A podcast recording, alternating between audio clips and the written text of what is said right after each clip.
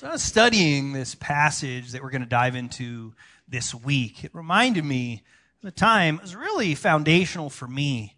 I was reading a book, and I remember reading these lines that really impacted my life in a deep way. And it said, I mean, it rang so true at the core of every single one of us. Every man, every woman in this church right now, at our core, we are desperately trying to answer the question, am I enough? Do I have what it takes? Am I worthy? Am I just destined to fail? Or do I have what it takes to succeed in what God has for me? I didn't even know consciously I was asking that question, but I promise you, just as it did me, it does you. It was driving me. And it was crippling me not having the correct answer to that question that I didn't even know I was asking at the time. Am I enough? Do I have what it takes? And maybe you word it different, but I really believe that. At our core, all of us are asking that question. And if you don't correctly answer it, you'll be crippled by the fear that will follow that. And I'm excited so I think in this passage, Paul unpacks for us how do we correctly answer that question, Am I enough? I think there is wonderful peace and freedom that comes with correctly answering that question. So we're going to kind of dive into that, and we're in 2 Corinthians 3. I'm going to break it up into a couple parts, but even before we read, I want us to remember some of the context. Right? Paul plants this church in Corinth, and then he continues to travel around. And as he does that, some kind of eh, what the Bible calls peddlers of God's word, some people that oppose Paul, come into the church and they're starting to attack Paul and get the Corinthian church to doubt Paul's validity of his ministry. And that's kind of the, the main context for most of Second Corinthians. So remember that as we dive in. Go ahead and follow along as I read Second Corinthians 3, verses 1 through 3. Are we beginning to commend ourselves again? Or do we need, as some do, letters of recommendation to you or from you? You yourselves are our letter of recommendation, written on our hearts, to be known and read by all. And you show that you are a letter from Christ delivered by us, written not with ink, but with the Spirit of the living God not on tablets of stone, but on tablets of human hearts. So you see here Paul making his case. That reminds me if you've kind of seen this movie or maybe you've lived this movie. Kind of remind me of like those high school friends or you're good friends with people and then you go on summer break and somewhere in there they kind of get newer, cooler friends. And then when you come back, you're like, hey, and they're like, hey. And then you realize like, Wait, wait, are we still cool? Or now that you're friends with the cool kids, are we not cool anymore? And you're like, what is going on? Like two summers ago, you peed the bed at my house. How are you too cool for me now? You kidding me? Like, that's where Paul's at. Are you kidding me? I planted you as a church. I'm your spiritual father. And now I have to kind of argue for my validity in your life. This is crazy. Because these kind of cool kids, these new group of false apostles, claiming to kind of be good Christians, but really it wasn't altruism. It's just covert narcissism disguised as altruism, which you got to be careful of. And so here we are, these guys pretending to be kind of good Christians, and now they're attacking Paul. Now you kind of get to that point where you can't necessarily guess what they're saying, but you get a good idea. How are they attacking the validity of Paul's ministry? And did you see all that stuff about letters of recommendation? They're essentially saying, we don't have this practice a ton, but think of, you know, in college we still do that. You need a letter of recommendation to get into school. You need someone to vouch for you. And that's how they're attacking Paul. Like, man, who is this Paul? Who vouches? Where are his letters of recommendation? Who vouches for this guy? And again, we we don't do this, and this was common, more common practice for them, but think of kind of endorsements in a book, right? What is the first couple pages? You see, oh, they endorse that, they endorse it. And I don't know whether I can trust you, but if somebody I trust vouches for you, well, then now I can trust you. And that's kind of what is going on here. They're asking for kind of who is vouching for Paul. And that's where Paul's like, are you serious? The fact that you are a church is my validation that I am a true apostle. He says, you know who wrote my letter? Jesus wrote my letter. You guys are my letter validating my ministry. Right? The more impressive the endorsement, kind of the more validity to the ministry, right? If you're writing a book on finance, if you get Warren Buffett to endorse the book, it's like, oh, this guy must really mean something.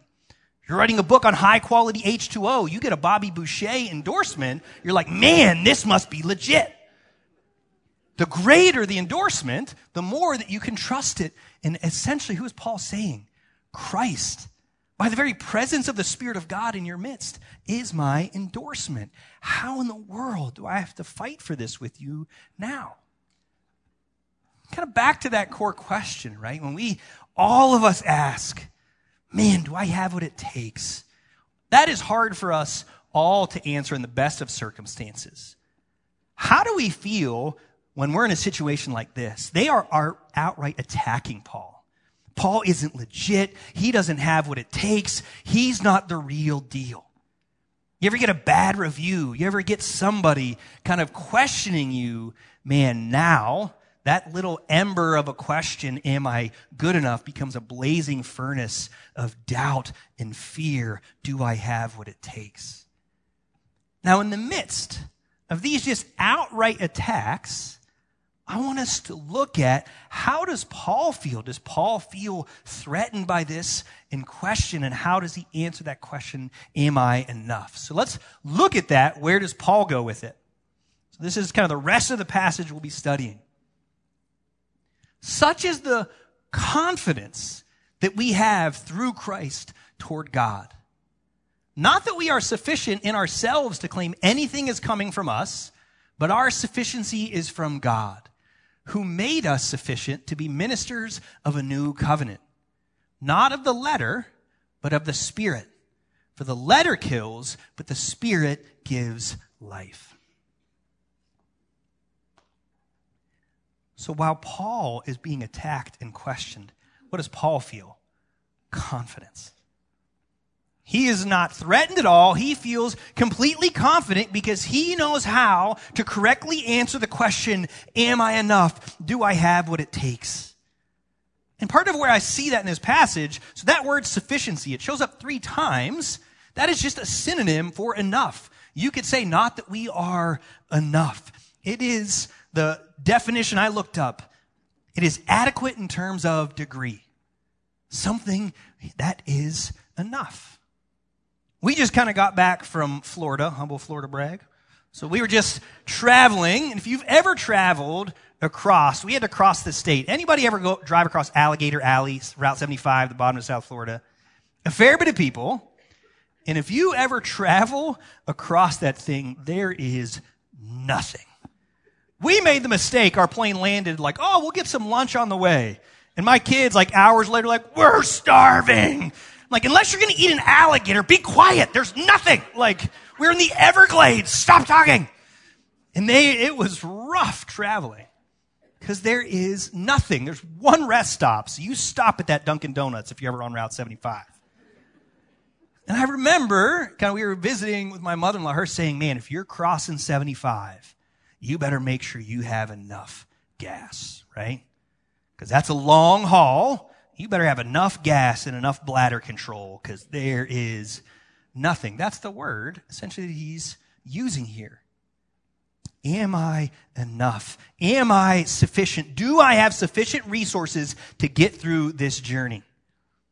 And we had to ask, do we have enough gas going across Alligator Alley? But so many of us we are looking at the journey and road of life, and we're looking at our tank of resources, constantly asking, man, do I have enough? I think that gauge can look different for many of us that can affect our confidence, right?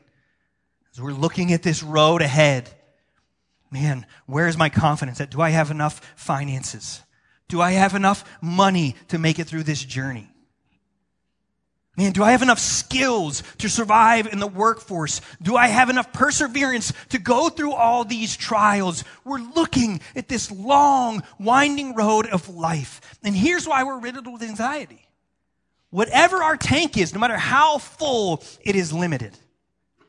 So I'm looking at the gauge of my limited resources and I'm staring at the unlimited amount of possibilities of trials that could be thrown my way. And I'm going, I don't know if I have enough.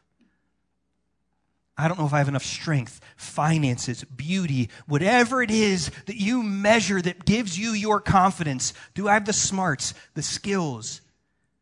And we wrestle and we get scared. Am I adequate?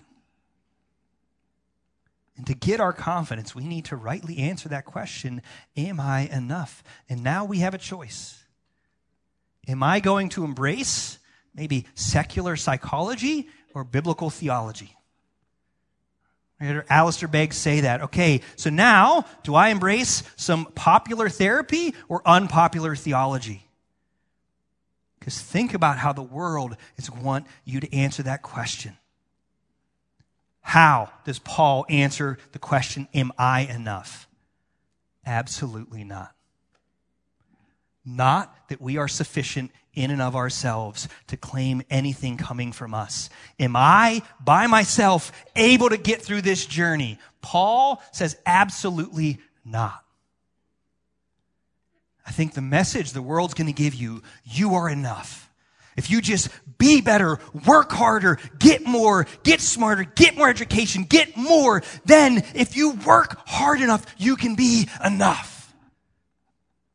How tiring is that? I remember watching a documentary. It was about kind of like overcoming things, and it ended with trust your power. And I was like, okay, I don't think I have powers. Like, where are these powers? Like, I was never bitten by a radioactive spider. Like, I don't come from Krypton. I come from McKees Rocks. They don't pass out powers. They give poverty where I'm coming from. Like, I don't have powers. What do you mean trust your power? And I'm not saying I'm worthless. Paul had skills. I'm not saying, you know, that, but I'm saying, do I have what it takes to achieve the mission God has given me? Paul was very clear. I'm not enough in and of myself.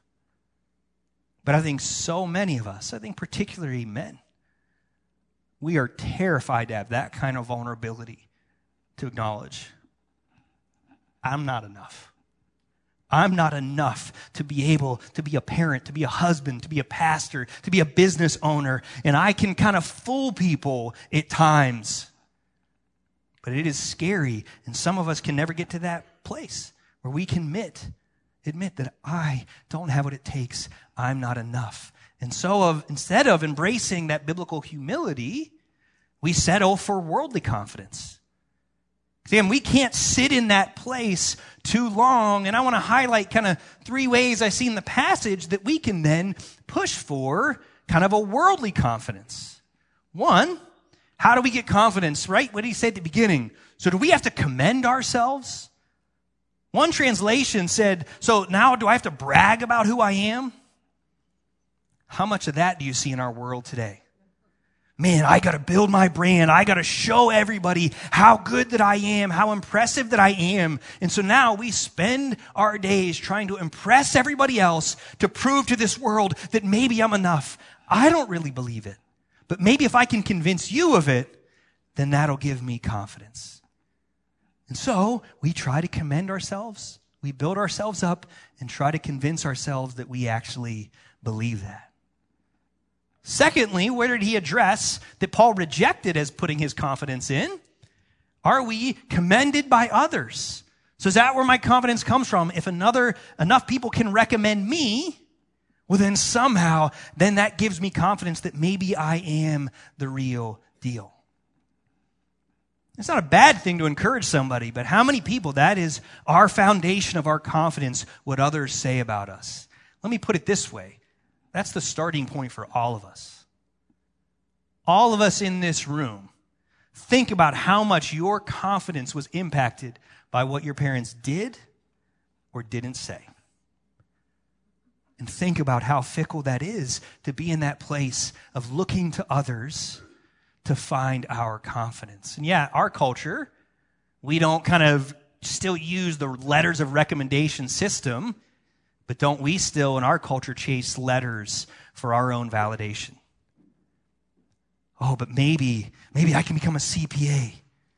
Or maybe, maybe if, if I'm a, a CFO or a CEO, or maybe, maybe if I get my PhD and then we could all eat at KFC, and if I can get enough letters, maybe then.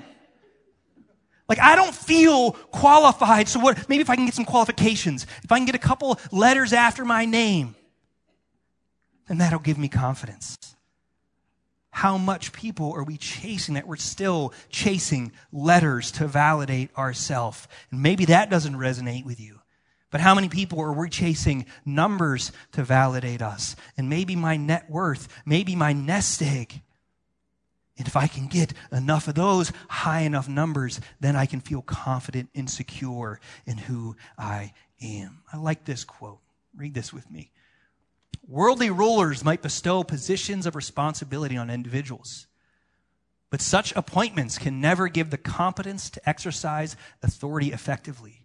God bestows both the authority and the competence. Somebody can give you a title, somebody can give you a degree. It's as meaningless as the Wizard of Oz and where he's just passing out degrees. Here, take one. Like, in the end, right, we talked about the difference in the passage between you know, letters of recommendation written with ink on stone, as opposed to with the Spirit on our hearts. So you can try to chase all those things out there for validation, but we need confidence in here, not dependent on those things. So we can still be chasing what other people say about us. And lastly, I just kind of want to end here. We can continue on this exhausting journey of trying to be enough trying to prepare for every situation so that I can be confident that no matter what comes, no matter what pandemic, no matter what happens to the economy, I'm smart enough, I'm strong enough, I have enough resources that I can get through anything. It's tiring. I'm not a prepper. You know, you know that term, preppers like end times guys? You know, like, man, I'm to be, I'm going to be prepared. I'm to have everything. And, you know, that's cool if that's your thing, but I'm not the guy that like, hey, if the zombies are coming, now I have a straw that helps me drink my own urine, so I'm good. I don't, that's just not my thing. But how much? We just continue, okay, no matter what happens, I can get through it. I'm enough. I have what it takes. No matter what happens to my kids, I can handle it. No matter what happens to my business, I can handle it. No matter what happens to my health, I'm strong enough to get through it. And that is what the world says. Trust your power. You can do it. We go on this tiring journey looking at an unlimited amount of difficulties and our limited resources, and our confidence wanes as we try to wrestle with Am I enough? Always avoiding the plain answer to the question that Scripture gives. Not that we are sufficient in ourselves to claim anything as coming from us, but our sufficiency is from God who has made us sufficient. Come to plain truth I'm not enough.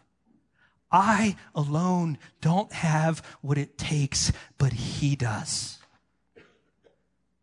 To find that blessed peace and rest in my inadequacy, I find my adequacy in Christ. Look, it's not my goal to make you think how inadequate you are. Like, grab a donut. You're inadequate. Glad you came to church. That's not the goal. The goal is that you could find that blessed peace and confidence. And how do you get it? In Him. And I can't get that kind of confidence until I first find humility I heard Alistair Begg say it this way I want you ultimately to depend on God. That's the goal.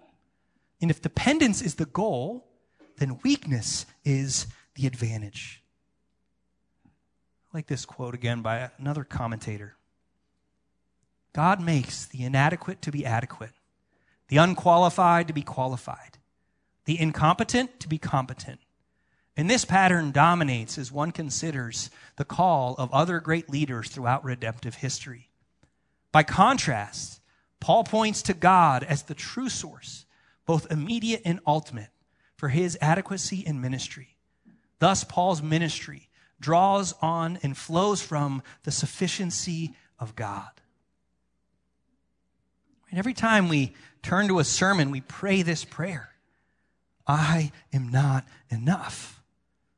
The second any pastor, the second I stop believing that or praying that, fire me.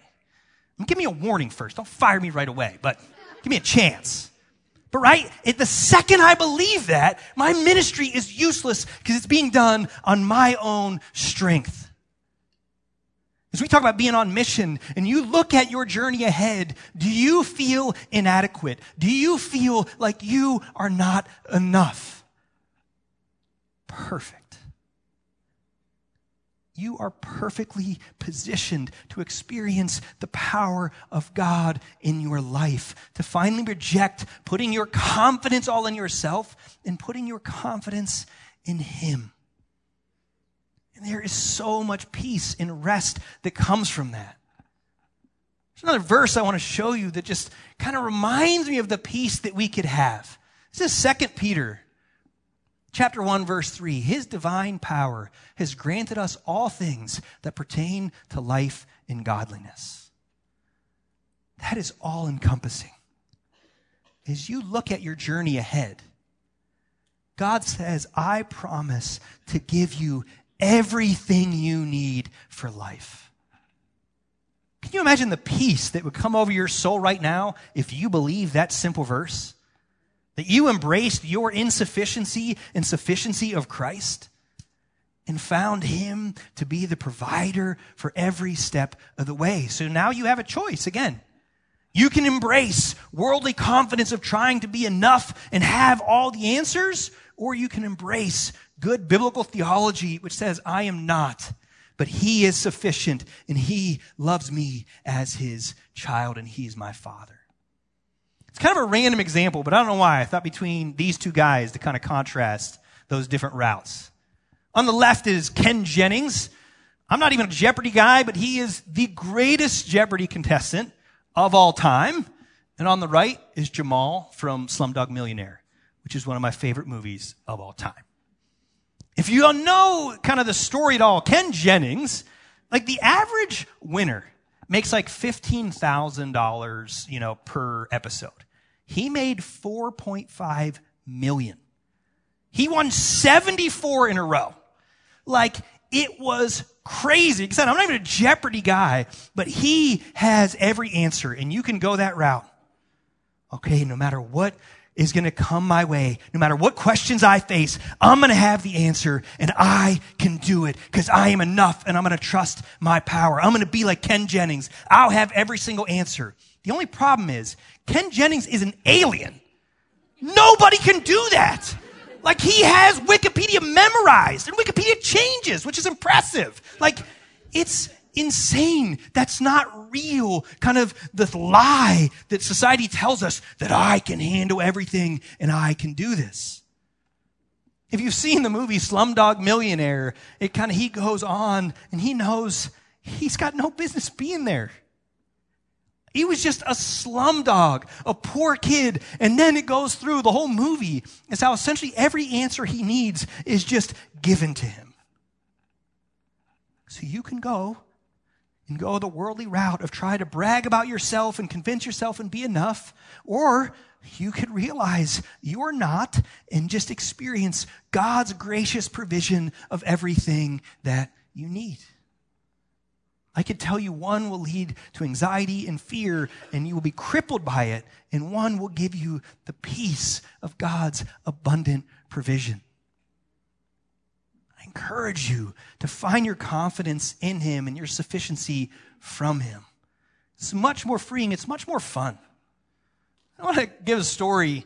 It's kind of funny being a pastor raised in a Catholic family, and so Every time, like, we're back home and there's like a prayer, it's always that awkward. Like, do we let him do it? He gets paid to do this, but I don't know if he's going to pray the, you know, bless us, O Lord, and you guys gives prayer. Like, and it's always kind of this awkward moment. Like, okay, we'll let him pray, but I hope he does it okay. And so, this past fall, my grandfather passed away November 1st. And it was kind of, he lived a full life. He was mid 90s, wonderful life. But then instantly I'm like, well, if you ever been to a Catholic mass, like it's a mass. Like I'm not legally allowed to do it. So I instantly was kind of like, oh, okay, I'm sure I won't get the nod for this one. And so we go and we have kind of two services. We have the big mass at the church, but then it was actually a long drive. My cousin almost got whacked in the kind of long procession. It was pretty crazy. And the graveside service was far away, far enough away to where it was a different parish. And so a different priest was going to do the different service. So we kind of had the mass and then we go to the graveside service. And so we're going and you know, it's kind of it's oddly long, and I could tell like something's going on. So we're all kind of circled up. And then the funeral director finally comes up and goes, There's been a misunderstanding. There's no priest. There's no one to do the service. And then my whole family goes, Huh? and I'm like, ah, I don't know. I don't got the incense shaker. Like, I don't even know what you guys do. So now, here I am on the spot, supposed to do a service for my grandfather that just passed away with about three minutes of preparation. How's my confidence meter? And I can actually tell you, in full honesty, I felt confident in that moment. And it's not because I'm so gifted that I can just do a service out of my back pocket without any preparation. That had nothing to do with it. My confidence is that God gave me what I needed. I'm just telling you what happened. Three days, or I don't remember the amount of days, a couple days before, I wake up in the middle of the night and I go, if I were to do it, here's what I would do. And I write out the whole thing. I'm just telling you, when I get there, and this is before, again, it's, imp- I, it's not even an option for me to be able to do this service, right? And it was fall, and they had a kind of the big setup here, and there was a valley over there. And before we knew anything, I'm just telling you, I walked over, and I'm watching the leaves in this big ravine. And I'm just telling you, God prepared me. I'm just like, I'm going to do this service. And I walk back, and my family all, like, do you want to do the service? I said, I'd be glad to. And even prepared, I still cried, like ugly cried, because my grandfather. So like, but I'm telling you, God gave me what I needed. Why are you going to continue to try to feel like you can do it all yourself and rest in the confidence of God that whatever you need, whether it be a service on the spot or whether it be financial provision, that if you seek first the kingdom of God, whatever you need will be provided for you. I promise that is a better way. If you are a Christian, remember the blessed rest that we have, that we don't need to be enough, that we can depend on Him and He will give you what you need. And I want to encourage you if you've never experienced that, if you're not a Christian and you've still been pursuing that exhausting, tiring, worldly confidence of trying to be enough and build up your brand and get enough qualifications, I invite you into that blessed rest of finding your confidence in Christ. And I will tell you that just as the same, it's the same answer of, am I enough to be used by God? And am I enough to be loved by God? If you're not a Christian, it is not about being enough so God will love you. Did you see that verse? The letter kills, but the Spirit gives life. The letter is that standard that we're supposed to live up to. The letter essentially is religion, all the things you need to do so that you can be enough for God. And God says, don't do that. That'll kill you. There's nothing but death of trying to be good enough. I'm not saying you don't put any effort. I'm not just saying let go and let God. But I am saying if you're trying to be good enough so God will love you, just like the letter, that will kill. But the Spirit gives life. Whether it be for the first time or just as you continually do that as a Christian Would you just come to that place of surrender? I am not enough.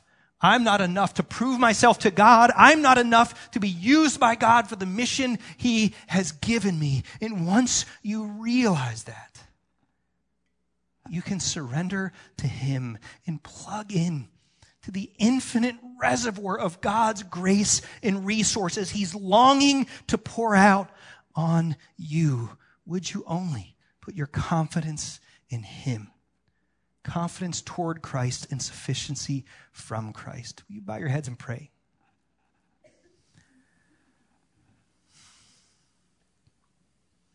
Father, it is scary to admit that we are not enough. I don't have what it takes to make it through this crazy journey of life. But God, I thank you that you are the sufficient one. That you are enough. God, would your spirit give us the courage to reject finding our sufficiency apart from you and recognize that we are not enough but you are. And we trust you in Jesus' name.